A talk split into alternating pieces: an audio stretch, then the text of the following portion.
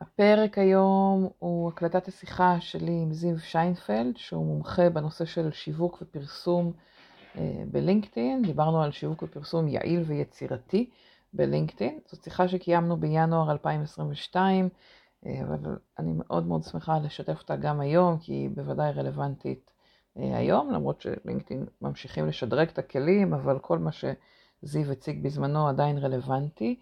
חשוב לי להגיד שלהבדיל מרוב השיחות שלי שהן בלי מצגת או הדגמה, בגלל שפה דיברנו על מערכת, הוובינר עצמו כלל גם כניסה לתוך לינקדאין והדגמה בתוך המערכת של הדברים שזיו דיבר עליהם, אז אפשר לשמוע הרבה מהתוכן רלוונטי גם בלי שנמצאים מול מחשב, אבל אם יהיה משהו שתשמעו ותרצו לראות, אז זה גם זמין עבורכם. הקישור נמצא כאן בתוך דף הפודקאסט. איך להצליח בגיוס באמצעות שיווק ופרסום יעיל ויצירתי בלינקדאין. אה, השיחה שלי עם זיו שיינפלד, פתיחה ונתחיל.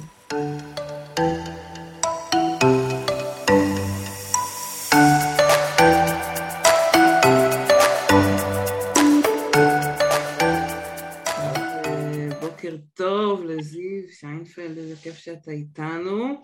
בוקר טוב לכל מי שמצטרפים ומצטרפות, נמשיך לאשר. ואנחנו בסדרת הוובינרים שלנו, שאני אה, מאוד מאוד שמחה לראיין אנשי מקצוע אה, מובילים בשוק, בתעשייה. אני משתדלת להביא את האנשים שככה יש להם ניסיון וידע ייחודי, ודווקא מחוץ ל... אה, נקרא לזה בשוטף, לא, לא בהכרח מתעסקים בגיוס, למרות שזיו גם וגם. ואני חושבת שיש לנו המון המון מה ללמוד ממך זיו, אז נצלול ישר לתוך העולם של שיווק ולינקדאין, אבל לפני זה תספר לנו עליך, תספר לנו אה, על העסק שלך, על מה אתה עושה היום, ככה קצת על המסלול שעברת. בכיף, בכיף. אז קודם כל בוקר טוב לכולם ולכולן. אה, והמסלול שלי הוא, הוא לדעתי מעניין, בדיוק כתבתי על זה פוסט ש, שקשור באמת לך ולשירה, ש... שלי, אני התחלתי אה, מסלול אה, כמעט קלאסי של פרסום, פרסום הארדקור, וכעבור אה, בערך עשרים שנה מהיום עם הניסיון והדרך, בעצם עולם השיווק והגיוס פשוט נפגשים, פשוט נפגשים באופן אה, אפילו לא כל כך מלאכותי, ממש טבעי כצורך. אה, אז ככה לפני בערך עשרים שנה, לא יאמן איך הזמן טס אה, כשנהנים וכשרצים. אה, הייתי סטודנט, התחלתי ללמוד תואר בתקשורת וניהול וכדומה, ונחתי על מסלול מעניין כזה ביחד עם לימודי הוראה, וגם איכשהו גם אה, יש לי תעודת מורה כזו ישנה, שלא ממש השתמשתי בה, ובאמצע התואר הגעתי, אגב גם, גם דרך שירה, קשור איכשהו. למשרד פרסום מאוד מאוד גדול בשם באומן בר ריבנאי, אז, אז זה היה כמו Mad Men, מי שמכיר את הסדרה Mad Men, אז זה ה Mad Men בישראל, אה, היפים, המוצלחים, עם פרקט, אף אחד לא היה לו פרקט אז, לא היה הייטק עוד. זאת אומרת, הפרקט התחיל לפני ההייטק, ו... אה, וזהו, ב-2003 אני מוצא את עצמי בכאילו אה, כסטודנט, מתחיל משמרת בבית ציוני אמריקה, מנקה כיסאות מוכתמים בפופקורן, ואחר הצהריים עולה למגדל השן, וככה אני רואה החיים שלי בתחילת שנות ה-20, ומשם התחילה הקריירה. בעצם הגעתי למשרד פרסום גדול, ואחר כך, זה בדיוק הלידה של הדיגיטל, ההתחלה של אה, משרדי הפרסום בדיגיטל, ולאחר מכן האבולוציה של העולם הזה, הייתי בצד לקוח, הייתי בפרטנר, אה, מה שאז קראו היה אורנג' אה, בתחום השיווק, הייתי מנהל שיווק הדיגיטלי הראשון של קבוצת הריבוע הכחול, אז בעצם מגה, מגה קמעונאות וכל אתר הסחר של מגה, וקצת אחרי זה הקמתי את The Digital House, שבעצם קיימת כבר עוד מעט 12 שנה, ו... אה, מה שקרה, גם באבולוציה הזאת שלי כעצמאי, התחלתי, כבר היה לי כמה שנים, גם ניסיון, אבל גם, ב, לא, אתם יודעים להגיד את האמת, היה לי קצת קשרים מכל המשרדי פרסום. הרבה חברים שלי וקולגות היו כבר מנהלי שיווק, היו מנהלי מותג, ככה התחלתי לעבוד מאוד מהר עם לקוחות גדולים והכל סבבה, והייתי מעין פרילנס כזה שעושה מדיה חברתית, שיווק מדיה חברתית וקצת פרסום, התחלתי יותר להתמקצע. אה, ואז, ממש באזור 2008-2009, אני פשוט מגלה את הלינקדאין, כאילו כמו, כמו מישהו שפתאום נחת במאדים ואומר, או, בוא ניגע באדמה, מה זה, יש בזה חמצן, ואחד הדברים הראשונים שאני זוכר שדי התפעמתי או נדהמתי, או אחד מהפעלים האלה, זה כשהבנתי שגיוס כבר נמצא שם. למעשה את ויעקב ועוד קולגות כבר היו שם, שנה, שנתיים, אולי אפילו יותר, אבל שיווק לא היה שם בכלל, לא שיווק, לא פיתוח עסקי, לא מכירות, אולי היה כקונספט, היה כלים כמו לינקדאין סיילס נביגייטור, כבר היה קיים, אבל לא היה שיווק ופרסום. אם, אם היה פרסום זה היה ההתחלה של ההתחלה של ההתחלה, ומאוד התעניינתי, מאוד חקרתי, ומאוד מהר פשוט הגיעו הלקוחות. מלפרסם את שילה וגוטקס, הגיעו מייקרוסופט והשיקו איתנו את פעילות הלינקדאין הראשונה איתי, איתי, איתנו, ואז שיכון ובינוי, ואז מקורות, ועוד כל מיני לקוחות מאוד גדולים, ופתאום המחקר נהפך ל... בעצם בעשר שנים האחרונות אתה ככה עם הארגונים הגדולים פועל בתוך, אה, פועל בתוך לינקדאין ואמרת שאתה רואה בש, בזמן האחרון ככה את החיבור לגיוס. מה, מה אתה רואה ש... אה, ככה אם אנחנו, אם אנחנו מסתכלים על, אה, על זה שדווקא הגיוס היה שם ראשון, אבל אני חושבת שהמגייסות בעיקר היו ראשונות ב, בלחפש בפינצטה את, ה, את המועמדים, זה, זה עדיין סוג הפעילות שאתה אה, בעיקר רואה, או שהיום לדעתך יש, יש דלת אחרת? אז תראי, קודם כל, רגע, ב-high level, עוד בתוך הסיפור הזה של הביבליוגרפיה. אה, סליחה. לא, לא, לא, הכל בסדר, זה מחבר את השאלה, אבל בעצם מה שהבנתי בעולם השיווק והפרסום זה שאני הולך להיות חברה שמתמחה ב-B2B. מיד אני אקשר את זה למיתוג מעשי. אה, ו-B2B זה אומר שאנחנו מכוונים, מכוונים לעסקים וחברות. ובשלב קצת יותר מאוחר זה נכון, עולם המיתוג, עולם המיתוג המעשי לדעתי, אם אני מסתכל על זה היסטורית, אני חושב שהוא קיים איזה בצורה מוגדרת כזו או אחרת באזור ה-4-5 שנים, מהר מאוד נכנסנו לתמונה, אז נכון, הרבה בגלל לינקדאין, פחות בגלל הקשר של B2B, אבל בעצם כשבאה החברה היום, הרבה, כמובן זה התחיל עם ההייטק, איפה שהכסף הגדול של מיתוג מעסיק, ורצתה לשווק מוצרים, בדרך כלל רוב חברות ההייטק הן חברות שבעצם מכוונות לשיווק לעסקים, מוכרים שרתים, משווקים, אה, אתה יודע, מוצרי software, SaaS וכדומה. אה, אז היה גם צורך, לאט לאט הפירמידה התהפכה, זאת אומרת לדעתי ברמה האסטרטגית דבר ראשון שאנחנו צריכים רגע להסתכל עליו זה חברים הפירמידה המפורסמת התהפכה, אוקיי? כאילו זה כבר התעוררות שקרתה, זאת אומרת אני לא מעיר פה אף, לא מעיר פה אף אחת מהמגייסות או ממנהלות ה-HR. הטאלנט היום, אנחנו רואים בעולם הגדול את מה שקוראים לו הנטישה הנטישה הזאת, יש כאלה בלי להודיע. זאת אומרת, הטאלנט נהיה מלך, ובעצם עולם השיווק התחבר עם הגיוס כדי לתת את המענה אה, הכי אה, אה, מעניין כדי להגיע אליו, וזה גם קשור מאוד מאוד, אגב, לעולם פרסונלי, ש, שנדבר עליו אה, מיד. בעצם אתה אומר גם החברות שהיו רגילות לפרסם לחברות B2B, מי שלא מכיר business to business, בעצם גם הן היום צריכות להתחיל, או חוזרות אחורה ללפרסם B2C, חוזרות ללפרסם נכון. לצרכן הפשוט, שזה הלקוח המועמד, מועמדת, ש... שלינקדאין מאפשר לייצר בעצם. את הקשר האישי הזה עם המועמדים. נכון. ו- ודיברנו ככה קצת לפני ואמרתי לך שאני שמה לב שלינקדאין הכניסו כל מיני חידושים בשנה האחרונה ש... שככה אפילו הפתיעו אותי ואני עוקבת אחרי לינקדאין, אה, אה, כתבתי אתמול שבדיוק ממש בעוד שבועיים שלושה זה 15 שנה שאני בתוך לינקדאין, שזה בשבילי נראה... ראיתי. מטורף. את בפור עליי. אני בפור עליך, בבקשה. אה, ואמרת נכון באמת, גם בארץ וגם בעולם, הגיוס היה עוד לפני השיווק בתוך, בתוך לינקדאין. נכון. אבל אתה יכול לספר קצת על מה בעיניך החידושים שאתה חושב אה, שהם הכי מעניינים למגייסות, מגייסים היום בתוך לינקדאין? כן. אז קודם כל, קודם כל שאלה, גם שאלה טובה וגם שאלה קשה אה, יחד. כי, נכון. אגב, לשמחתי, זאת אומרת, אני מתקשה, אבל לשמחתי, כי השפע רחב. אני חייב להגיד משהו רגע ב-high-level על הדבר הזה. לינקדאין, אמ, תמיד מאשימים אותי בתור הסנגור של לינקדאין, אבל אני אנסה כאילו כן לעשות את ההפרדה. לינקדאין יש לי הרבה ביקורת אה, עליה, אגב, במיוחד בשנים הטרום אה, קנייתה של מייקרוסופט. כן. אם אני רגע נותן ככה ממש כזה אנקדוטה קטנה, או פרולוג קטן, אז אפשר להגיד שיש הבדל לינקדאין מבחינתי, באופן כללי כפלטפורמה, היא, היא כמו שתי חברות נפרדות לגמרי מבחינת היכולות שלהן ומה שהן נותנות למגייסות ובכלל לעולם, לצרכנים שלה, לפני שמייקרוסופט קנתה אותם ב-2016 ולאחר מכן. לאחר שמייקרוסופט קנתה אותם ביוני 2016, אגב, דבר, מהלך שהרים הרבה מאוד גבות, זאת אומרת המניה, ערך מניה של מייקרוסופט ירד בעקבות זה. הם, זה רק מראה את המיצוב שהיה ללינקדאין טרום הקנייה. בעצם לינקדאין נחשבה פלטפורמה שהיא חצי סוס, סוס מת או חצי קלאץ' או איך, ש, איך שנגדיר את זה. מה שקרה לאחר מכן בעיניי זה דבר לא פחות ממדהים, פשוט נוצר שם מחקר ופיתוח מאוד איכותי ובעצם חוויית המשתמש, כוונה, איך שאתם המגייסות, אה, מנהלות ה-HR וכדומה ואנשי השיווק אה, אה, יכולים לצרוך ובעצם אם אני רגע עכשיו מסתכל על כל השפע שקורה בחודשים, בשנה האחרונה אז אני הייתי מסמן כרגע שלושה, אנחנו נדבר על עוד דברים, הייתי מסמן שלושה פיצ'רים או חידושים שהם לדעתי נותנים את הכי הרבה ערך לקהילת ה-HR. אחד זה לדעתי הלינקדאין לייב, או, או בוא נגיד לזה, נקרא לזה יותר, יותר רחב, הווידאו. כי וידאו בלינקדאין הוא כבר כמה שנים מוצר שכל אה, משתמש יכול להשתמש בו. כן, אני מיד קצת אראה דוגמאות והכל.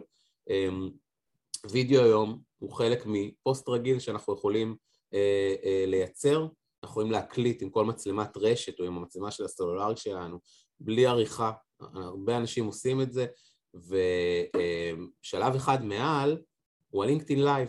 לינקדאין לייב בעצם מה זה? זה בעצם שידור אה, מתוך הפלטפורמה של הלינקדאין, אה, שהוא ישיר כמובן לכן הלייב, הוא עדיין מוצר שהוא קצת בבטא, עדיין יש לו מורכבויות, נדבר עליהם, אבל בסופו של יום רובנו היום, אוקיי, מיד אני אראה את ההבחנה, רובנו היום יכולים לשדר לינקדאין חי מהפרופיל האישי שלנו, זאת אומרת אנחנו לא צריכים להיות קשורים לדף העסקי של החברה ולהיות מנהלים בדף העסקי של החברה והכל, okay.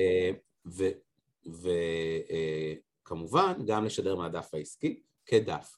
אוקיי?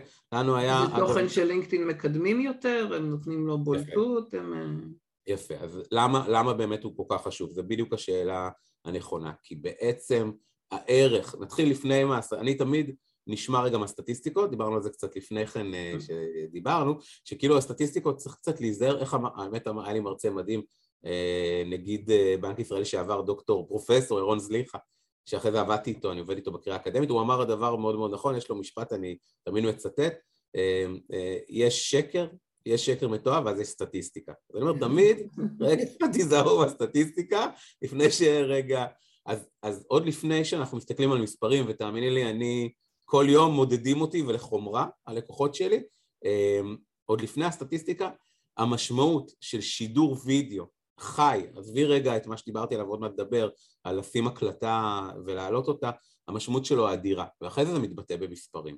עכשיו תחשבו ש, שמגייסת, בסדר? כן, במרכאות מגייסת, מנהלת HR, whatever, עכשיו מחליטה לשדר ממצלמת הרשת שלה, אוקיי? כשהיא יושבת בביתה כמו שאני יושב במשרד ואת אה, במשרד או, או בבתים שלנו, ולדבר על חוויית מועמד, ולדבר על ראיונות, ולדבר על... אמ, ומה הולכים לעשות בתפקיד הזה בתור הדבר הכי בסיסי שאף אחד לא מספר?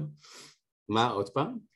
אני אומרת הדבר הכי בסיסי, למה כדאי לבוא לעבוד בתפקיד הזה? זה, זה התוכן שאני שואלת עליו לכל תחום ואף אחד לא מספר עליו, אף אחד לא מעלה את התוכן הזה. זה... נכון, עכשיו תראי, פודקאסטים מצליחים, הם אפילו לא וידאו, זאת אומרת החוויה של, אמ, בין אם זה הקלטה או שידור ישיר שבו המידע מועבר לא בקריאה אלא בשמיעה או שמיעה וצפייה, התכונות האלה פשוט מייצרות ערך מוסף אדיר לכל בעצם הקהל שצופה בך. ואז עכשיו לשאלתך, איך שנמנענו מסטטיסטיקה, הדבר הזה כמובן בא, אה, בעצם נותן תועלת ישירה לסטטיסטיקה ולמדדים. דוגמה למשל קלאסית, אוקיי, שראינו אותה אמנם בדף העסקי, אבל היא, היא, היא נכונה במקביל גם לשידור ישיר שלנו, אנשים, אוקיי? מהסטטוס שלנו, עוד מעט אני קצת אראה את זה מוחשי. וכשעשינו שידור ישיר עשינו את זה עם בנק הפועלים ובזק בינלאומי, וכשעשינו שידור, את רואה סטטיסטיקות של הדף, למי שיודע, סטטיסטיקות של הדף העסקי של אותה חברה, משמאל יש את ה, מה שנקרא את המדדים החשובים, שזה חשיפות, אה, אה, עוקבים, אה, וכמה הקליקו על כפתורים וכולי, ובעצם המדדים האלה בשעה שידור פשוט התפוצצו. פשוט okay. אוקיי. עלו במאות אחוזים. משהו אגב שהוא בתקופה המקבילה של חודש, חודשיים, לפעמים רבעון, מה שקרה בשעה. אוקיי? עכשיו, פייסבוק בזמנו זה גם היה ככה, אה, אבל בכוונה בגלל כל מיני רגולציות ודברים שקשורים לפרסום ורצון שתשימו כסף על פרסום, זה נבלם ובלינקדאין הדברים האלה עוד לא נבלמו, לכן זה יתרון. אז אנחנו אומרים אחד, אמרנו הווידאו, הלינקדאין לייב, מה עוד? אמרת עוד uh, כלים משמעותיים, חשוב לי כי... כי נכון. נכון, נכון, אז קודם כל אה, אה, נדבר על זה וגם אני אחזור אחרי זה לדעתי, קצת להראות, אם יהיה זמן, קצת על איך, איך עושים את הדבר הזה. איך עושים את זה, אוקיי. הדבר השני זה הקריאייטור מוד, אוקיי? שכן אני מיד אראה. קריאייטור מוד זה דבר יחסית מאוד חדש, הוא בעצם מה הרקע שלו, מה זה הקריאייטור מוד, הדבר הזה הוא בעצם פיצ'ר פנימי שאת לא יכולה לראות אצלי בפרופיל, רק אחד, רק האיש, רק הבן אדם, המגייסת יכולה לראות לעצמה בפרופיל, הוא בעצם מעין אה, פיצ'ר שמאפשר לך להיות מעין יוצרת תוכן ומשפיענית ולייצר הרבה יותר חשיפה ומעין סיגנלים, כאילו איתותים למועמדים שלך, אוקיי? שאת פתוחה לגיוס, או הפוך, אוקיי? או, mm-hmm. שה, או שהפוך, המועמד פתוח למגייס. ויש שם כל מיני דברים, אני רוצה רגע להראות את זה ברשותכם, mm-hmm. שהם, שהם, השורה התחתונה שלהם, אוקיי, לפני שאני מראה, הם מעין עולם קטן כזה של תוכן, והם מוגדרים כמשפיענים. בעצם לינקדאין יש לו אסטרטגיה, שקוראים לה אסטר, אסטרטגיית creators, שאומרת, אתם אנחנו כבר מבינים שנים שכולנו, אוקיי, צריכים להתעורר ואנחנו אנשי תוכן ומדיה. אנחנו מדיה מהלכת, גם על זה דיברנו קצת לפני, לנו דיון מעניין על זה. ואומרים, אוקיי, אני מבין שזה לא טבעי. עכשיו עוד דבר שחשוב להגיד, המגייס, מגייסת, אנשי ה-HR, הם לא כמו אנשי שיווק, שזה יותר קל להם, שהגיעו מתוכן, יותר משופשפים, אין להם ברירה, אוקיי? היה להם ביקורת, זה משהו אחר, אבל לינקדאין נותן כלים של מיד יראה, שהם הרבה יותר קלים, אוקיי? לייצר, להיות המשפיען הזה, והדבר הזה כמובן בא ונותן להם ערך מוסף, אה, ל... ערך מוסף בעצם לייצר תוכן. אז בואו רגע קצת נראה על מה אנחנו מדברים. כן, אני נכנס רגע ללינקדאין שלי, אגב נראה מיד פה עוד מוצר שמיד נגיע אליו. כאשר אני מגיע לפרופיל שלי, אוקיי? אז כמה דברים מאוד נכונים ומעניינים שאנחנו רוצים לראות, אוקיי? בעצם כל אחד, הדשבורד, הדבר הזה, זה נתון בעצם פנימי, אתם לא יכולים לראות את זה, אני נמצא אצל היוזר שלי. אבל יש פה כמה דברים, אבל ה- Creator Mode, שימו לב, ב default, זה, פה תמצאו אותו, מתחת בעצם לרובריקה של הכותרת שלכם וכדומה, וכאשר אתם לוחצים עליו, אז א', אתם צריכים להגיד שהוא במצב ירוק, שהוא מצב פעיל. כאשר הוא נותן לכם כמה דברים, הוא בעצם עכשיו אומר, תקשיבו, אתם לכל העוקבים שלכם ולכל רשת שלושת המעגלים, אוקיי? יש את תיאוריית שלושת המעגלים בלינקדאין, שזה החברים של החברים, כולם מקבלים ממני איתות שאני מייצר עכשיו תוכן ובעצם מראש יקבלו חשיפה מוגברת. אז קודם כל, דבר ראשון, אני יכול לשים השטגים וטופיקס, נושאים עד חמש, שמה מייצג אותי כמגייסת. זיו, תראה אם אתה יכול להגדיל טיפה את התצוגה שכותבים פה. היא קטנה? אה, כן, אני אגדיל בחור, אין שום בעיה. רואים טוב? כן, עכשיו יותר טוב, תודה. יפה. אז אנחנו רואים בעצם חמישה נושאים מאוד, אה, הם כל מילה פה היא משמעותית. בכלל מי שקצת אה, מכיר את לינקדאין, אז להגיד ככה במילה, שלינקדאין והדבר הזה שקוראים לו קידום אורגני, SEO, כל ארכיטקטורת האתר, היא מלכתחילה מאוד, עוד שהוא היה, כמו שקראנו לו, פלטפורמה פחות איכותית, תמיד כל מה שקשור למילות אה, מפתח ולביטויים, אוקיי, ולדרך שבה אנשים נחשפים הייתה ברמה מאוד גבוהה. והסיבה מאחורי זה היא כמובן כי לינקדאין הייתה מלכתחילה רזומה של אנשים פרטיים וכל בן אדם לבדו צריך להתבלט. לכן כל הדברים האלה הם עוד פסיפס מהדרך להבליט ולחשוף אה, אה, דברים, אנשים דרך ה, ה, מה שנקרא הבידול שלהם זאת אומרת אם את מגייסת ואת רוצה לגייס אנשים בהייטק אוקיי? אז אם תכתבי כאן, אני כמובן כותב B2B marketing כי זה מה שמעניין אותי אם אני אכתוב את זה בכל מיני מקומות בפרופיל שלי ופה ב creators mode זה הכי דומיננטי, למעשה אני אתפס כמומחה על ידי לינקדאין ל-B2B. אותו דבר תחשבו על התחומים שלכם, talent solutions, אוקיי, sourcing, recruiting וכדומה. אז דבר ראשון, הדבר הזה הוא גם נושא, הוא גם השטג, חמש נושאים. דבר שני, פה אתם יכולים פעם ראשונה, הנה אפרופו הפיצ'ר הראשון לינקדאין live, להגיד אוקיי, ברגע שאני הופך אותו פעיל, מה שנקרא available, אז בעצם יצאתי מהשלב הזה שבו לא היה לי לינקדאין live, ועכשיו בעצם אני משפיען ואני יכול לייצר וידאו גם live. אחלה. רגע, והדבר השני, אני יכול באותה מידה לאפשר לעצמי להכין ניוזלטר, זה הדבר השלישי שרציתי לדבר עליו, ורציתי לדבר על ניוזלטר רגע באופן אה, גם כללי, אוקיי? אז זה רגע הדבר החשוב ב creator. אז בעצם מה שאתה אומר, אחד זה להגדיר את עצמנו creators, כלומר להפוך את ה creator mode ל-on, אה, תרד טיפה למטה ב dashboard שיראו את זה, כי גם אני ממש נכון. הפעלתי את זה רק בשבוע שלי. אוקיי, אז בעצם את ה, לה, להפעיל את ה-Creator Mode כ-on, ואז ההאשטגים שבחרת גם יופיעו למעלה, אפשר לראות, אני גיליתי את זה אצלי בפרופיל, מופיעים למעלה מתחת לשם שלך, מתחת להגדרה למעלה, יכול, אה, אתה רואה למעלה מתחת, עוד, עוד טיפה תעלה למעלה, אז אפשר יהיה לראות את זה, הנה, talks about. זיו נכון. שיינפלד talks about uh, LinkedIn, B2B marketing ו digital marketing. כלומר, אתם יכולים באופן קבוע לשחק עם ההשטגים האלה של הדברים, נגיד אתם מגייסות DevOps, ונורא מעניין אתכם שיראו שאתם מגייסים DevOps, אז תכתבו פה מגייסת DevOps, או את שם הארגון, זה יבליט אתכם, זה יכתוב אותו פה למעלה, אתם רואים? זה ה... ה... מתחת ל... יכול להצביע על זה רגע עם העכבר כן. שלך? כן. על ההשטגים למעלה. כן, כן, כמובן. בסדר? talks about. תבינו את הבולטות של זה, כי בכל, בדיוק, בכל תוצאה של חיפוש זה, זה עולה פה. עכשיו, אני רוצה גם לדבר על האשטג שאלה. שאלה, כן. אה, האם זה משהו שהוא רק למי שיש לו את הריקרוטר המורחב? לא, לא, לא, ממש לא. לא, לא, זה לא חינמי. שזה לכולם. כן, לינקדאין פתוח לכולם. כן, סליחה. עוד שאלה גם, אה, האם כשאני עושה חיפוש בתור מגייסת, זה מקפיץ לי אותך יותר מאשר, נגיד, לינקדאין אה, או digital marketing רשום לך איפשהו בדף אה, בפרופיל? אם את מחפשת עבודה? לא, מחפשת אותך כמועמד. כן, כן, בהחלט, זה נכון לשני הצדדים, זה כל היופי. בעצם ברגע שהופכים אותה, עכשיו אני אסביר עוד משהו שלא אמרתי. הדבר הבא שלא רואים פה, אבל איפה נוכל אולי לראות את זה? מי שירצה עכשיו להציע לי חברות, לא תינתן לו אפשרות ה default, כלומר הבסיסית, להיות connection, אלא מה אתם בעצם תקבלו ממני? להיות follower. כי משפיען הוא כאילו דרגה מעל, בסדר? Mm-hmm.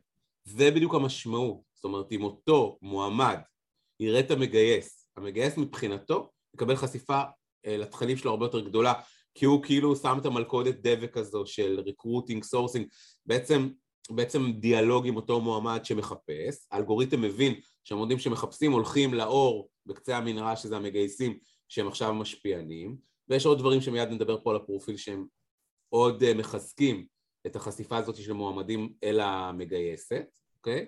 אה, וכן, ובהחלט, ואז, ואז בעצם אתם, אה, יש רלוונטיות הרבה יותר גדולה ויש דרך יותר קצרה להגיע לטאלנטים ולמועמדים, בהחלט. עוד דבר אגב בעולם הזה, ולכן הפולוור, כי זה פרסטיג' יותר גדול וחשיפה גדולה יותר. עכשיו עוד דבר... אז זיו, הלחצת פה את הקהל עם הלא לעשות קונקט, אין, זה לא שאי אפשר יהיה להתחבר אליך. נכון. אני כבר עקבתי אחרי, התחברתי לאנשים שהיה להם פולו, זה פשוט דורש עוד איזה שני קליקים. נכון, יש אפשרות גם את יכולה להתחבר למי שאת רוצה, למי ששאלה את זה. זה אין, אין בעיה להתחבר, זה לא מוריד את האופציה, זה רק שם איזה... שם זרקור על הפולוור, על הפולו, לגמרי. אבל אם רגע מדברים על הפרופיל פה ועל עוד כמה אלמנטים בהקשר הזה, אז אני חושב שיש כמה כלים שהם סופר חשובים למגייסת. למשל, שימו לב לתמונת הפרופיל הפשוטה, שתמיד הייתה פשוטה. שימו לב שלפני, אני שאני מגייס הרבה אגב, כ... ולי לצערי אין מנהלת, מנהל, אה, לא מיתוג מעסיק, לא HR ולא זה, אני צריך לעשות פה פחות או יותר הכל. אה, with a little help of my friends, אבל אם אני לוחץ רגע לתמונת הפרופיל שלי, הפשוטה, שני דברים שלדעתי מאוד משרתים את המאמץ. אחד, כשאת מקליקה, יש כמה דברים. יש edit frame, ושימו לב, אם אתה מועמד, כמובן שהפריזמה היא למגייסות, אבל אתם יודעים, זו מראה הפוכה. אז אם אתה מועמד סבבה, יש open to work, ואז הוא, הוא בתוך ה-creators mood הזה, או בתוך כל הקונסטלציה, יהיה יותר פתוח ויחשף גבוה יותר אליכם, אתם תרוויחו.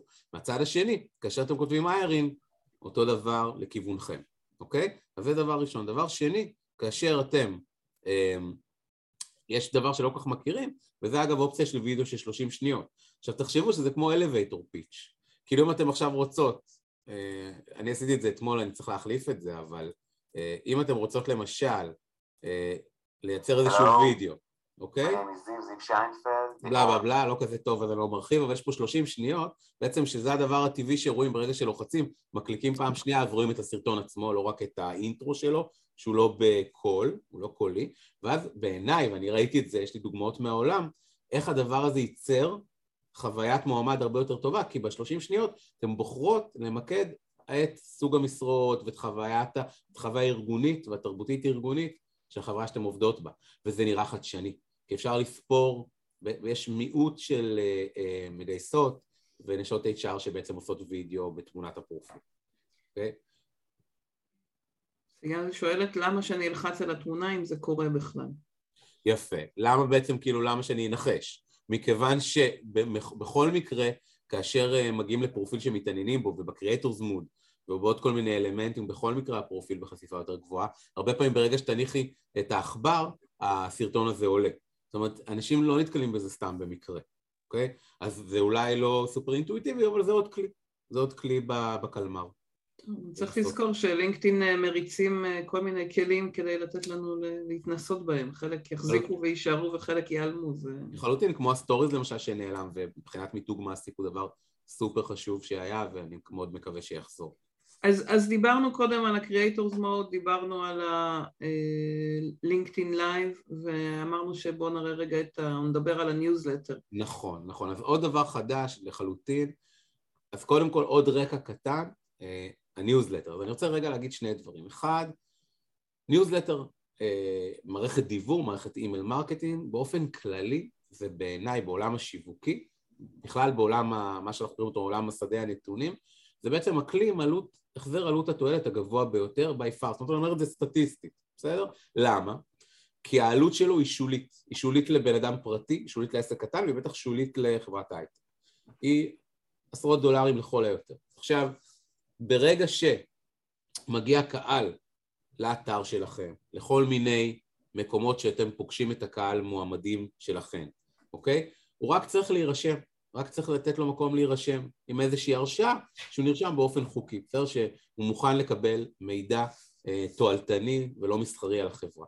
ברגע שהדבר הזה קורה, נוצר דבר שקוראים לו בשיווק, אה, בשיווק הקלאסי אה, קהל שבוי, כן? אבל דווקא הקונוטציה שלילית בעיניי הוא לא שבוי כל עוד הוא רוצה לא להירשם. ואז מה שקורה שלאט לאט נוצר משפך. אוקיי. השתקתי. אה, חשבתי ששאלו שאלה. לא, לא, לא, מישהו נפתח המיקרופון. סליחה.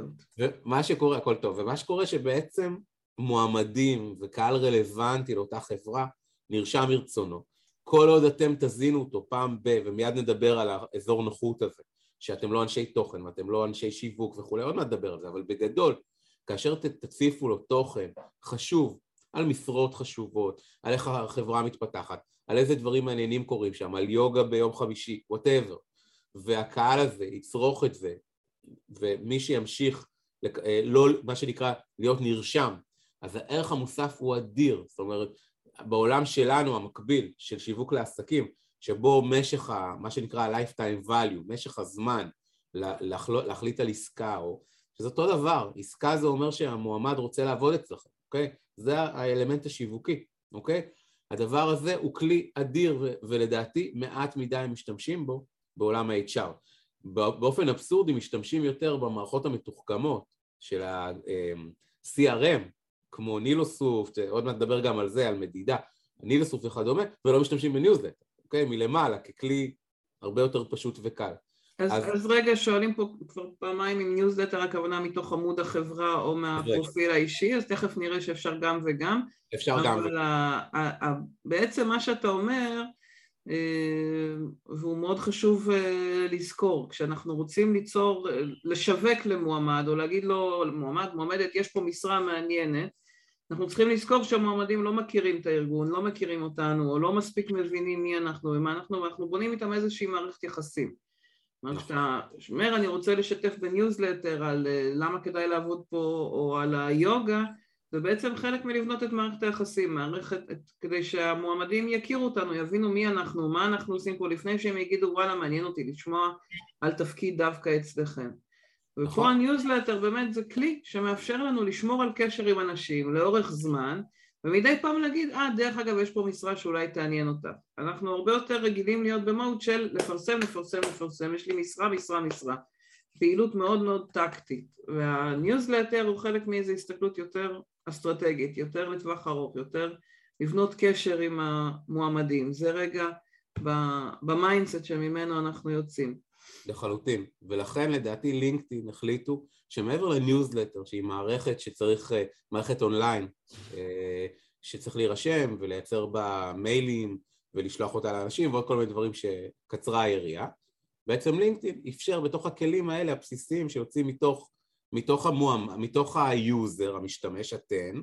אוקיי? כאשר אני הולך לפיד הגדול, לקיר הגדול שלי, ואני רוצה לייצר תוכן הכי בסיסי, נכון? סטטוס, מה שאפילו, ה, מה שנקרא אזובי הקיר אה, מדי פעם עושים בלית ברירה, כשהם אומרים I'm hiring או איזשהו, עוד נדבר על זה גם בהקשר של ה job post.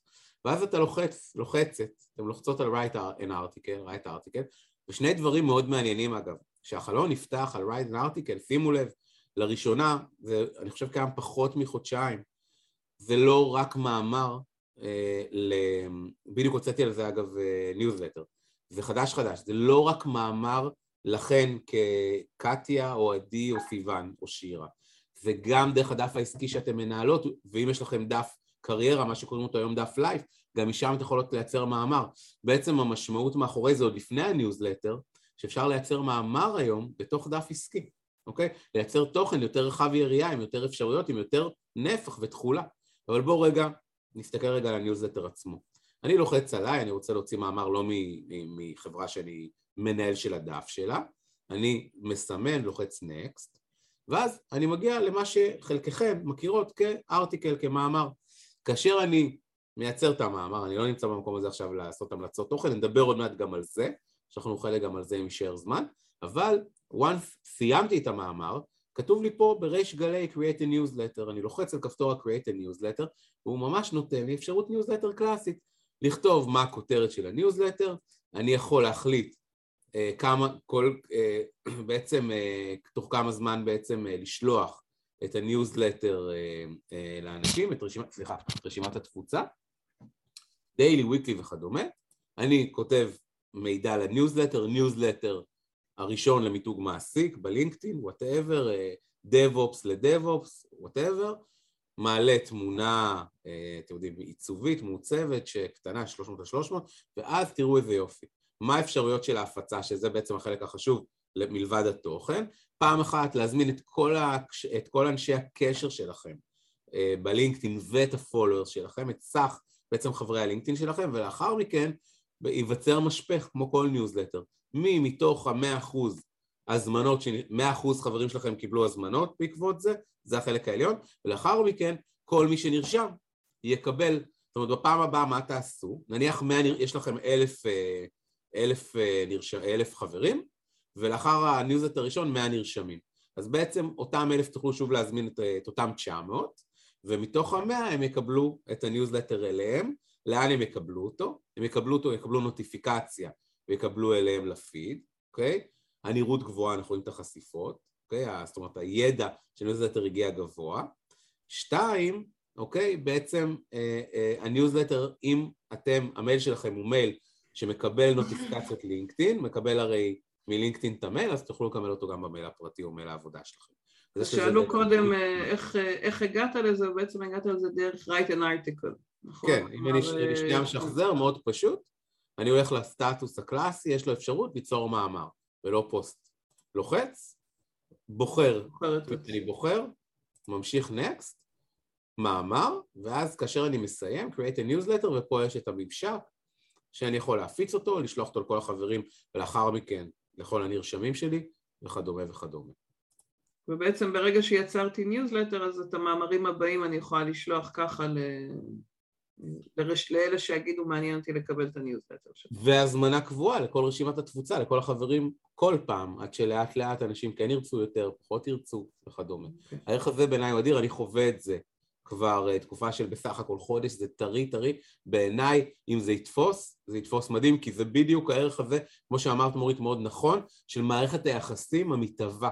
בעולם השיווק קוראים לזה nurturing, וזה מה שאתן צריכות לעשות, זה לדעתי אחד מה highlights נכון. בעיניי של 2022, לבשל את המועמדים. מועמד שלא רוצה, לא רוצה, אבל כל היופי זה שמועמד שהיום לא רוצה, אבל יש בו, בסאבטקסט, הוא עדיין אה, קהל שבוי שלך, זאת אומרת הוא החליט על דעת עצמו שהוא ימשיך לקבל תכנים, גם אם לא עושה כלום, יכול להיות שעוד שלושה חודשים יקרה משהו ויפול לו האסימון. אז הנה שאלה נהדרת של עדי, על מה מגייסת יכולה לכתוב? או, אז נדבר קצת על תוכן באופן כללי, אני חושב. כן, הגיע הזמן לגמרי. נגלוש לעולם התוכן, אז תראו, זו שאלה. אה, זו שאלה קשה, אז קודם כל אני רוצה להגיד משהו כרקע. אה, אני איש שיווק, יותר מזה, אני הגעתי לעולם השיווק והפרסום מתוך רצון לכתוב, כתבתי למגירה, זאת אומרת, לי יותר קל, בסדר? בטח היום.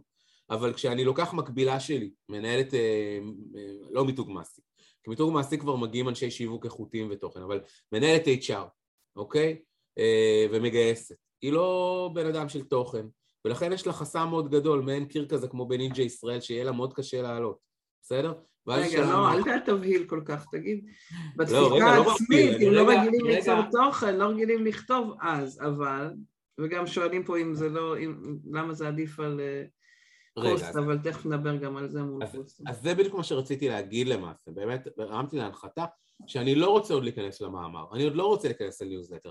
יש עניין, יש דבר שאני קוראים לו גם בתחום ה... לא רק השיווק, reverse engineering, הנדסה, אה, מה שנקרא, אה, טוב, אני לא יודע איך קוראים לזה בעברית. reverse engineering. reverse engineering. מה זה reverse engineering מבחינתי? זה כאילו, איך אנחנו מגיעים לנקודת המוצא מהסוף, בסדר?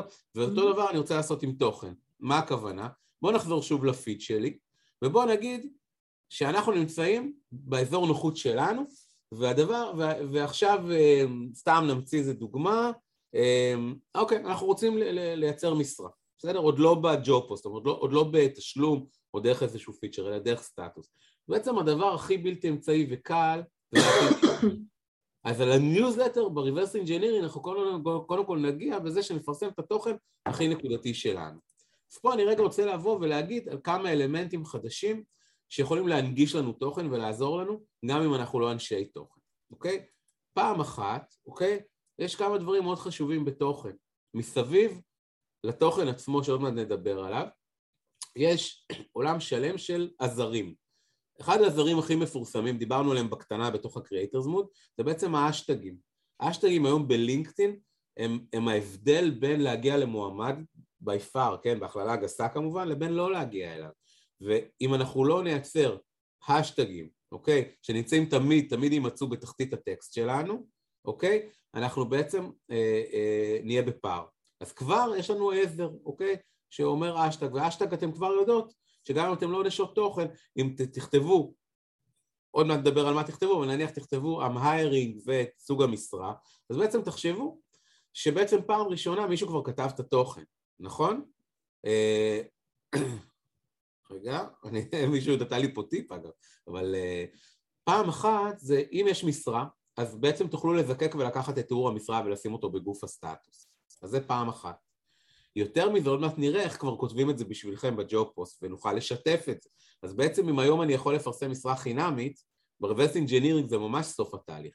אם בסוף התהליך אנחנו עוד מעט נראה לכם איך אפשר לפרסם משרה בחינם, אז השיתוף שלה יבוא לידי ביטוי כאן כפוסט. עוד מעט נראה את החיבור הזה, בסדר? אבל שנייה אבל... לפני זה, שנייה רגע לפני הקטע הטכני של המודעה, של המשרה עצמה, אם אני מדברת, ואני כן חשוב לי לענות עדי ככה לשאלה של אה, איך, אה, איזה תוכן את יכולה לייצר, כן.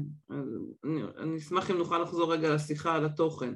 כי אני אומרת, התוכן המעניין הוא מה קורה בארגון, זה יכול להיות אה, להכיר okay. את האנשים שעובדים בארגון. זה יכול להיות כל יום להעלות פוסט עם סיפורו של אה, עובד אחר ואיך הוא הגיע למסלול קריירה הזה. זה יכול להיות עם... אה, היום היה איזו שיחה באחת הקבוצות וואטסאפ שלנו, של מישהי שפרסמה מודעה, ומישהי אחרת אמרה, וואו, איזה חברה מדהימה, אני מכירה אותה, והתחילה להתלהב מהחברה בדברים שבכלל לא הופיעו במודעה. ש... לצלם את המקום, לספר על המקום, להראות אותו, יש כל כך הרבה תוכן שפשוט ש... אתם לא מודעים אליו. שהכינותי מראש, את הדוגמאות הקלאסיות, קלאסיות לאיזה תוכן אה, רחב מאוד אפשר לפרסם על, אה, על חברה. אני רגע, ברשותכם, אני בשיתוף מסך. ויש לי פה ממש, יש עוד הרבה דוגמאות, ואני גם אשלח, אגב, אני מוריד. אשלח, אני אשמח להפיץ לכולם. בשמחה אחרי זה אני אוכל לשלוח מה, מה שתרצו, בסדר? מאוד אשמח, אבל שימו לב לדוגמאות. פעם אחת הייתה כתבה, החברות עובדות עם PR, עובדות עם כתבות, עם זה, אז למשל, כתבות על החברה, על המפתחים המיוחדים שלהם, שביחד יצרו פטנטים, בסדר? או יצרו כלי שמונע תקלות ב-Kubernetes, על החברה. באים ומשתפים את זה, לא צריך יותר מדי, כי החומר קיים. זה פעם אחת כאשר כבר היה את המהלך. אוי, סליחה? לא, רגע, סליחה, אני לא הייתי בזה עצמו, אני רגע רוצה ללכת לדוגמאות הקלאסיות. כן, אז פעם אחת על אנשי החברה. הרבה פעמים בתוך המיתוג מעשי אנחנו כותבים, אה, אה, בעצם מכירים את האנשים, שמים זרקור על מועמד. זה לא משנה אם זה דרך איזשהו משרד דיגיטל, אה, סוכנות כמונו שמאוד עוזרת לייפות את זה. זה יכול להיות גם תמונה, אנחנו ראינו, אגב, יש לנו איזו חברה שראינו כבר חצי שנה, שככל שזה יותר אותנטי, ככל שהתוכן יותר אותנטי, ככה הסטטיסטיקה יותר גבוהה. זאת אומרת, תלכו על הכי פשוט אבל הכי אמיתי, וזה רק יבוא לעזרכם. אז פעם אחת לדבר על האנשים. פעם שנייה, לדבר על התרבות הארגונית, מה שקוראים לו ה-organizational, organization culture. איזושהי חברה, Playwire למשל, שהרבה דיברו עליה, שהמון המון מראים את התרבות הארגונית, אנשים שמחליטים לצאת מהמשרדים לעבוד ביחד באווירת אה, אה, אוכל או מזמינים ביחד וכדומה, תרבות ארגונית סופר חשובה.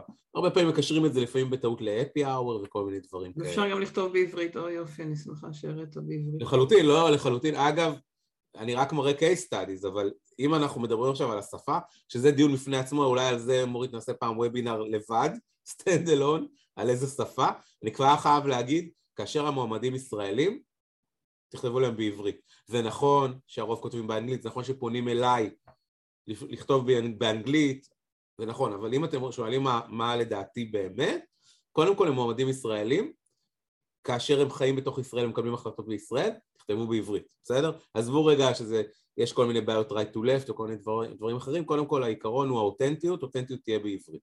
עכשיו, גם להשוויץ בחברה, אם הייתם באיזשהו סקר של אה, חברות שהכי טובות, חברות אה, מקום 20, 50, 100, לגמרי משהו שאפשר לכתוב עליו ולשתף אותו. spotlight על עובד, דברים למשל אלקטרה ש, שאנחנו עושים איתם דברים כאלה. אה, וגם, אגב, החיבור הזה בין פוסט לפוסט ממומן, לפרסומת.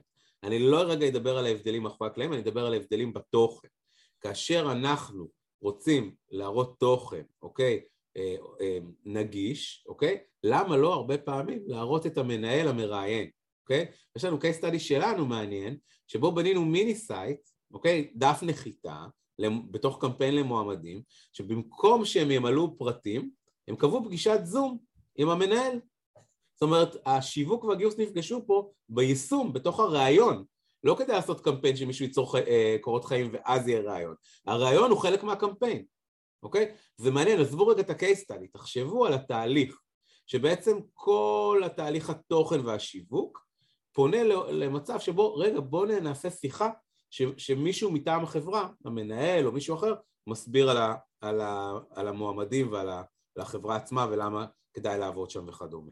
אז אני, אני רוצה רגע לעצור כי הראית יופי של דוגמאות ואני חושבת שיש לנו בערך עוד רבע שעה, אז גם אני אשמח אם יש שאלות שאנשים ככה יוכלו לשאול.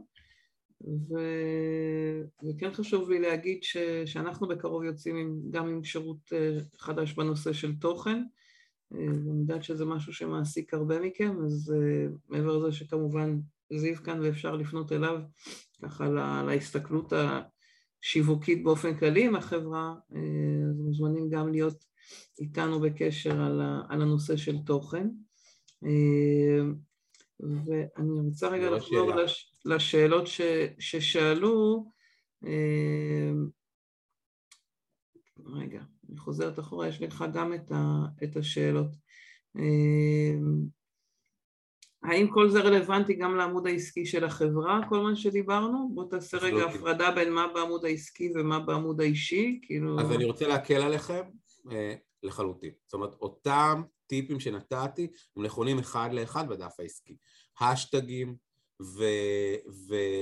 וכל התוכן אה, לסוגיו שנתתי הם כולם אחד לאחד יכולים להיות, אני אגיד יותר מזה, כל הרעיון בלינקדאין מבוסס על זה שיש דף עסקי, ובדרך כלל אין תקציב גדול במיתוג, במיתוג uh, מעסיק, וגם אם יש, החלק האותנטי הוא לשתף.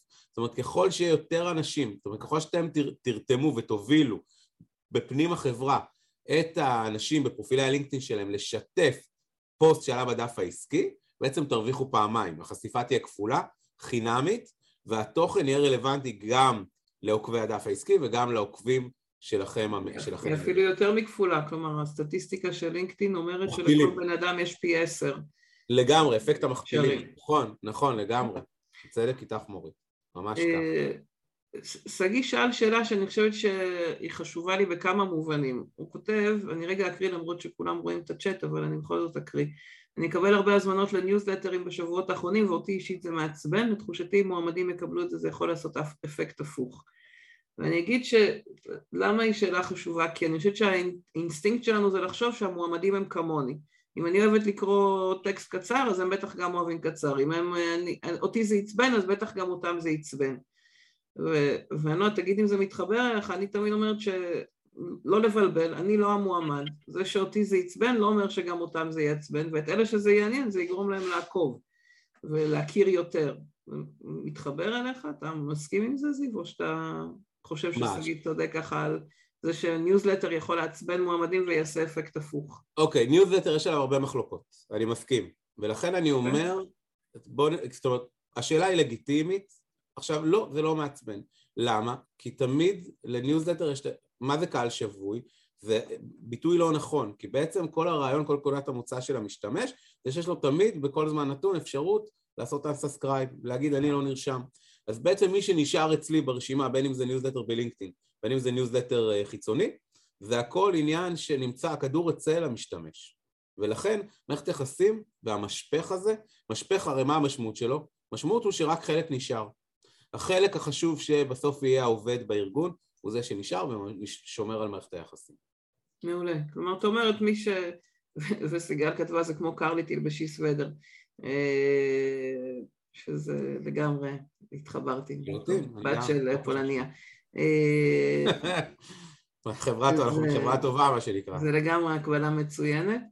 אה, אני חושבת שצריך קודם כל לעשות את ההפרדה בינינו לבין המועמדים, ודבר שני לזכור שאם לא ניתן להם את התוכן לא יהיה להם, כלומר החלופה היא שהם פשוט לא מכירים את הארגון וחבל, חלק בוודאי ירצו להכיר יותר לפני שהם אה, ייכנסו לעומק. הייתה פה שאלה ששלחו לי בפרטים מה ההבדל בין מאמר לפוסט, מאמר הוא פשוט ארוך יותר, לא ניוזר. מאמר הוא אפילו מעבר, ואם יהיה לי עוד דקה אז אני אראה קצת את האלמנטים של הפוסט, כתבה שהתחלתי מקודם ברמה הטכנית, אבל בגדול מאמר מעבר לזה, הדבר העיקרי כמו שאת אומרת צודקת זה יותר תוכן, אבל יש שם עוד דברים, ומאמר הוא כמו בלוג, ובבלוג אפשר לשים אה, אה, כישורים בצורה יותר חכמה, אפשר לעשות ממש אה, דבר שנקרא אייפריים של וידאו, מי שמכיר בבלוגים כאלה, נכון שיש קישור לוובינר, נניח הוובינר שלך יכול לשבת כזה בבלוג בתור כזה מסגרת והוא מיוטיוב או מווימר, כל מיני דברים כאלה.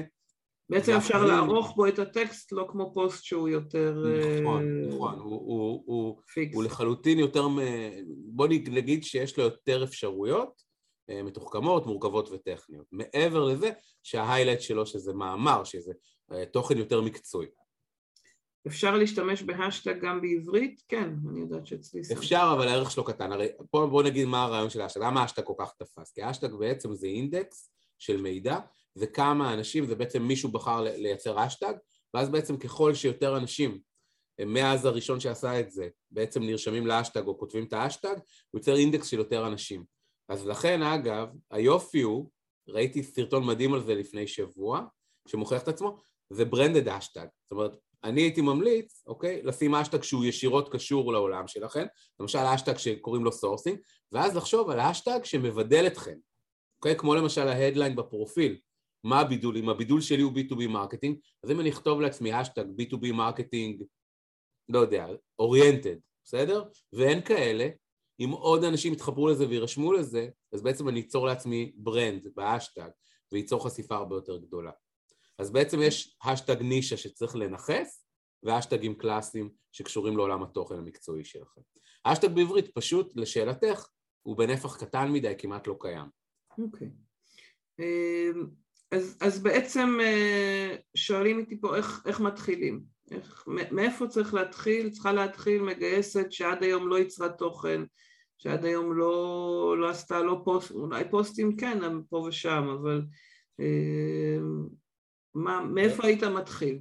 אז קודם כל הייתי מתחיל מהפרופיל, אוקיי? כי הפרופיל דורש דברים טכניים, נקודתיים ויחסית קלים, שפשוט מייצרים ערך מוסף. פעם אחת זה הקריאייטר מוד שדיברנו עליו.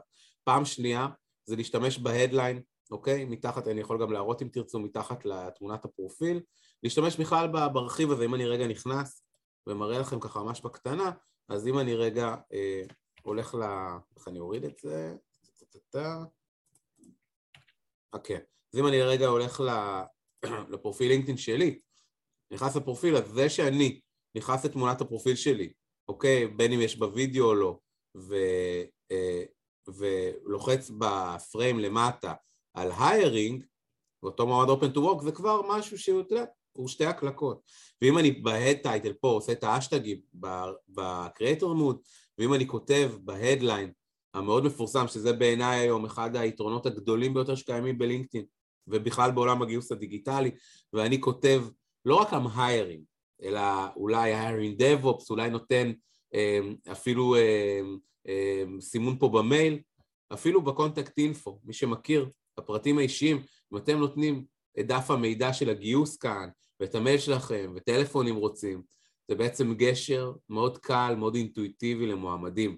אם אתם מייצרים בתוך הפרופיל תוכן, אוקיי? עזבו רגע את ה-Creator Mood, מעלים תכנים במה שנקרא, ב-experience, ברזומה שלכם, על החברה, על הבלוג של החברה וכדומה, כל הדברים האלה זה הדבר הראשון שהייתי מתחיל. פרופיל טוב, אוקיי? אה, וכמובן זה שאתם כותבים שאתם היירינג, יש אפשרות פה בפיצ'ר להגיד, לנכס פה את המשרות שלכם, מיד נדבר על זה, את המשרות בתשלום או לא בתשלום, כל זה פשוט... מיד נדבר, אנחנו בעשרה אלה, זה הזמן לדבר זה. זה הזמן לדבר. בוא תגיד על המשרות קצת. אז רגע, אבל קודם כל בוא נאסוף את זה, בוא רגע נסכם ונגיד, הפרופיל הוא מה שנקרא כלי קיבול, להכל. כל מה שתעשו, פוסטים וכל מה שדיברנו בפרופיל, הכל בסוף יתנקז לפרופיל. אז הבן אדם שגם ככה יימשך כמו מלכודת זבובים לפרופיל שלכם, יקבל את הכל. עכשיו בואו נדבר רגע, דבר שני זה תוכן, דיברנו על פוסטים ומאמרים, אז דיברנו, דבר קטן רגע, אנחנו נספיק גם וגם, כאשר אני מייצר כן פוסט, אוקיי?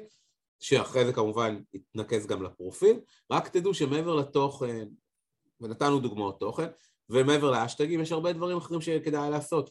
להכניס וידאו, עליו גם דיברנו, לעשות סקר, אוקיי? כזה או אחר, אמ, לעשות פה אה, חיבור של קבצים, אוקיי? וכדומה, בסדר? וכמובן, דבר אחרון לפני שאני עוזב את עולם התוכן רגע, מנצ'ן, כלומר, לבוא ולהזכיר אנשים שהם משפיענים, או שיש להם הרבה חברים שהם קשורים באופן ישיר לנושא התוכן, סתם, פרויקט שעשיתם עם אנשים, או, או מנהל ה-HR, אה, אז, אז הדבר הזה בעצם מייצר חשיפה הרבה הרבה יותר גדולה, כי זה בעצם מאותת לאנשים האלה שיש פוסט עליהם והם ישר משתפים פעולה. רק לא לחשוף בן אדם שלא, שלא מוכן לזה, או שזה לא... אני לא אוהבת שמזכירים אותי אם זה משהו שהוא באמת לא קשור אליי. אז, אז תשמעו... יש הרבה אנשים שפעם היו, כשרק התחיל העניין הזה של השטרודל, היו מתייגים את מי שרוצים איפה, תתייגו בחוכמה נקרא לזה, אנשים שבאמת זה פרויקט משותף כמו שאתה אומר, או משהו שהוא... תתייגו בחוכמה, ואני חייב להגיד משהו, אני ער לדבר הזה, בטח בעולם השיווק, אני חייב להגיד משהו אחד, בסופו של יום אין מה לעשות, כאילו אם מישהו, מישהו אה, לא ירצה, הוא יכול אה, לסמס לי, לצלצל אליי ואני אוריד אותו, יש עריכה לכל דבר, ואגב הוא יכול לעשות אה, מה שנקרא unTag, זאת אומרת השם שלו יישאר, אבל אנשים לא יקליקו עליו בסוף העולם הזה הוא, אין מה לעשות, הוא יותר פולשני, ואנחנו צריכים לקחת את זה בחשבון. אה, וזה מכבד. אם אפשר לשאול גם לפני, לא יודע, אבל הרזולוציות האלה צריכות להיות. זאת אומרת, צריך לעשות מנשן כדי להגדיל חשיפה. זה כלי שצריך להשתמש בו גם אם הוא קצת פולשני. אגב, מהניסיון שלי, מעטים המקרים שאנשים לא מברכים. כי בדרך כלל הרי התוכן מרים להם ולא מוריד להם. אף פעם לא יתייג מישהו ויעשה לו שיימינג, ואם כן, לרוב יעיפו לי את הפוסט ובצדק. עכשיו, בואו נדבר באמת על משרות. אז קודם כל, אגיד אמ, משהו על משרות, אמ, מעט מאוד אנשים, כאילו איכשהו, למרות שזה עולם שלכם, יש מעט מעט ידע על כל התכולה, אני לא יודע אם אני אספיק לדבר על הכל בשש דקות, אבל אני רוצה רגע לדבר על הדברים העיקריים. איך אני מפרסם היום בכלל משרה? אז אני אגיד דברים שהרוב יודעים, אבל לא כולם מיישמים עד הסוף. קודם כל, פעם ראשונה שאני רוצה לייצר משרה, איפה זה פוגש אותי? אותו משתמש, אוקיי, מפרסם משרה לחברה שלו, אני רק אזיז את, ה, את הזום, אז, ועוד דברים שלינקדאין נותן לי, הוא בעצם לוחץ על ארגז הכלים הזה, ולוחץ על פוסט ג'וב. זה, אם הוא לא נכנס מכל מיני מקומות כמו הריקרוטר וכדומה. וזה הרבה מכן יודעות ואלה שלא, שלא הרווחנו. אבל, אחרי שאני מאמת את הפרטים, שאני לא מן הסתם מפרסם משרה בשם מישהו אחר בטעות, מביא אותי לממשק המשרות. מה אני רוצה רגע להגיד? כאשר אני הולך רגע לממשק הניהול של המשרות, מה שקוראים לו ניהול הג'וב פוסט, ואני רוצה רגע להשתמש במשרה שכבר מפורסמת, אוקיי? כמה דברים. אחד, אני יכול להכין מסרים למי שאני רוצה באופן פרטי אחד על אחד, ולפרסם את המשרות האלה פנימית, כניוזלטר, כצ'אט, זה פעם אחת. אבל אם אני רוצה לייצר איזה מקסימום חשיפה, אוקיי? אני יכול לעשות שני דברים. אחד, share הפוסט. ואז הנה, שאלתם, השאלה הקודמת של איזה תוכן אני קודם כל מפרסמת, בבקשה, כבר יש לכם תוכן, אוקיי? יותר מזה, אה, אם אני מפרסם עכשיו משרה מאפס, לא כמו עכשיו, לא משתף, אלא מפרסם משרה, אז בסוף התהליך בעצם לינקדאין בונה לנו template של פוסט שכבר מכיל תוכן. אוקיי? הוא כותב I'm hiring, הוא נותן את ההמלצה וכל מה שאתם צריכות לעשות, ויש פה את הלינק שאתם רואות כאן, כל מה שאתם צריכות לעשות זה פשוט לש, לשתף, כאילו ללחוץ על הכפתור או אולי להכניס איזה האשטג או שניים, וזהו, בעצם לינקדאין ייצר לכם את התוכן עצמו וישתף אותו בהרבה מקומות. אבל שימו לב שיש עוד משהו שלא כולם מכירים. בתוך האפשרויות, סליחה. discard. discard, כן. כאשר אני הולך למשרה קיימת, בין אם היא פתוחה, בין אם היא בדראפט, אפילו אם היא closed, ואני רוצה להשתמש בה, אז יש לי גם copy uh, link. עכשיו, מה היופי ב copy link? עכשיו אני יכול לקחת את הלינק הזה ולהשתמש בו מחוץ ללינקדאין. אני יכול להכניס אותו לבלוג שלי, אני יכול להכניס אותו לניוזלטר שלי, אני יכול להכניס אותו, סליחה, אני יכול להכניס אותו אה, לפייסבוק שלי, לפוסטים ולקבוצות וכדומה, ובעצם אני יוצר פה מערך הפצה חינמי לגמרי, פשוט, שבעצם יוצר שוב מכפילים של הרבה הרבה יותר חשיפות ואנשים אה, של הג'וב פוסט עצמו. וזה לדעתי אחד מהדברים שלא כולם מכירים ומאוד מאוד עוזר, שלא עולה כסף גם בתוך אה, משרה שלפעמים עולה כסף, אוקיי? עוד דבר שהייתי רוצה לדבר עליו, אוקיי? לקראת הסוף, זה איזה עוד שימושים אפשר לעשות במשרות. אז קודם כל לא כולם יודעים, אבל בעצם כשמפרסמים משרה, אז המשרה הראשונה היא משרה חינמית, תמיד. והמשרה הזאת אפשר למנן אותה, אבל למה לא לעשות משרת נישה? זאת אומרת, נניח אתן מפרסמות עכשיו DevOps Manager, אוקיי? ואתן רוצות למשל לעשות בעברית, או שאתן רוצות להחליט שיהיה DevOps, אבל יהיה, לא יודע, מומחה ב Kubernetes, סתם אני רגע זורק. אז בעצם עושים משהו שבעולם הפרסום קוראים לו A-B testing. בעצם מייצרים משרה אחת שהיא X, בסדר, ה-DevOps, והשנייה שהיא Y, Kubernetes, נותנים לכל אחד תקציב שווה, ועושים לו מה שנקרא אופטימיזציה, אוקיי? זאת אומרת, אם אני רגע עושה promote the job, my job, ברגע שאני מחליט לעשות דבר שנקרא נניח פרומוט ג'וב, אני יכול לעשות לו אדיט. ואז באופטימיזציה, ככל שהמספר ישתנה, אוקיי? ככה, אוקיי, או כמה שנותנים לי, לא משנה, 100, אז יש לי איזושהי דרך אחרי זה בעצם ל- ל- לשחק עם המשרות הפוטנציאליות שאני אקבל. אז הכסף, אופטימיזציה קשורה לכסף. מסכום מסוים ומעלה, אני אקבל יותר משרות ואני אוכל לשחק עם זה בכל יום נתון. ככה גם עם משרות הנישה, כמו שדיברתי עליהן. כלומר, כשהם, עוד... כשקונים היום סלוט, אפשר גם לקדם את זה בעוד תקציב, חוץ מהסלוט ש... שקנו? נכון, יותר מזה, אני אדבר על זה רגע עכשיו, בעוד קצת בשתי דקות האחרונות, אולי אני אקדיש נושא לתקציב. אני אה, עושה כל אה, תקופה אה, שיחת עם, עם הטאלנט סולושנס בלינקדאין, ובעצם יש, ממש הסבירו לי משהו שלא כולם יודעים. מה זה הטאלנט סולושנס? זה המנהלי אה, גיוס. ובעצם מה שקורה זה שבעצם חברה שמפרסמת עצמונית, כמו מה שאני מראה כאן, עד שבע משרות, אז ההמלצה של לינקדאין היא לחודש, היא באזור ה-700 דולר לחודש על משרה. זאת אומרת, כדי למקסם את הפוטנציאל, הסטנדרט הוא להשקיע 700 דולר, כמו שאתם ראיתם פה שעשיתי, אבל לחודש משרה. ברגע שיש שבע משרות ומעלה, הטאלנט סולושן ממליצים ללכת אליהם ולסגור את המסקה, אוקיי? שהיא בעצם 1,500 דולר לשנה, לרוץ על משרה. זאת אומרת, הם סוגרים 7 משרות ומעלה, זה יכול להיות 7 עד 15, עד 20 עד 30 משרות, כל משרה תעלה 1,500 דולר בשנה, ובעצם זה יהיה ניצול עלות תועלת הרבה יותר אה, גבוה. ו... זה הסלוטים הרגילים שלהם, אז, אז אתה אומר שעד שבע משרות אני לא צריכה לקנות את הסלוט, אלא אני יכולה לשלם אה, פשוט לפי הפייפר קליק, לפי... בדיוק, ה... מה שנקרא ה pay per click, שבע ומעלה יעבור לטיפול של 1,500 דולר למשרה ואופטימיזציה ועזרה של מנהלי הלקוח. יש עוד דברים אחרים, כבר לא נגיע אליהם בדקה לסוף, אבל אולי אני אשלח את זה, אולי נעשה מאמר משותף, לא יודע, נזרום על זה. מעולה. אז קודם כל אם יש עוד שאלות זה הזמן. אה, הייתה פה שאלה אחת שאני חושבת שלא ענינו עליה על האשטג האם הוא חשוב גם בפרסום ממומן של משרות לדעתך? אוי, שאלה מצוינת, הוא חשוב אבל הוא בעצם לא ישים בפרסום ממומן. זאת אומרת ברגע ש... אי אפשר לעשות האשטג בפרסום ממומן? האשטג אפשר לסמן אותו אבל הוא לא יהיה clickable-י בדרך כלל בפרסום ממומן. זה הבעיה. אה, חיסרון שצריך לפתור, לדעתי ה-R&D של אה, לינקדאין צריכים לפתור. מה היתרון? שמספר שתיים בלינקדאין, ישראלי, ישראלי לשעבר, הוא, ה... הוא מנהל המוצר הראשי גם. אז uh, לכן גם כל השיפורים, זאת אומרת, הוא, הוא, הוא, ה front עכשיו, ה pivot המרכזי של לינקדאין הוא, הוא איש product, הוא איש מוצר ו-R&D. אז הולכים להיות דברים... הוא מצליח לשדרג לנו את המערכות. ממש. זיו, אני אגיד הרבה הרבה תודה, אני יודעת שגם אתה. וגם אנשים פה כבר צריכים לרוץ הלאה לשיח, לפעילות הבאה.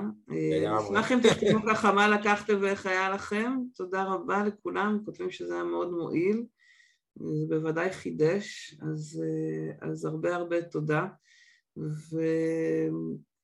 ואנחנו גם נשלח לכם סקר על איך היה לכם, כי אנחנו מנסים ככה לעשות חשיבה על, על מה הלאה ומה עוד הצרכים שלכם. אמ, וכותבים פה שכבר תוך כדי שינו, אז זה עולה, אז אנשים פה מעירים. תענוג. תודה אה, רבה רבה. נהיה בקשר. המון תודה מורית על האירוח. תודה לך, תודה לכם. ביי לכולם. יאללה ביי, יום טוב.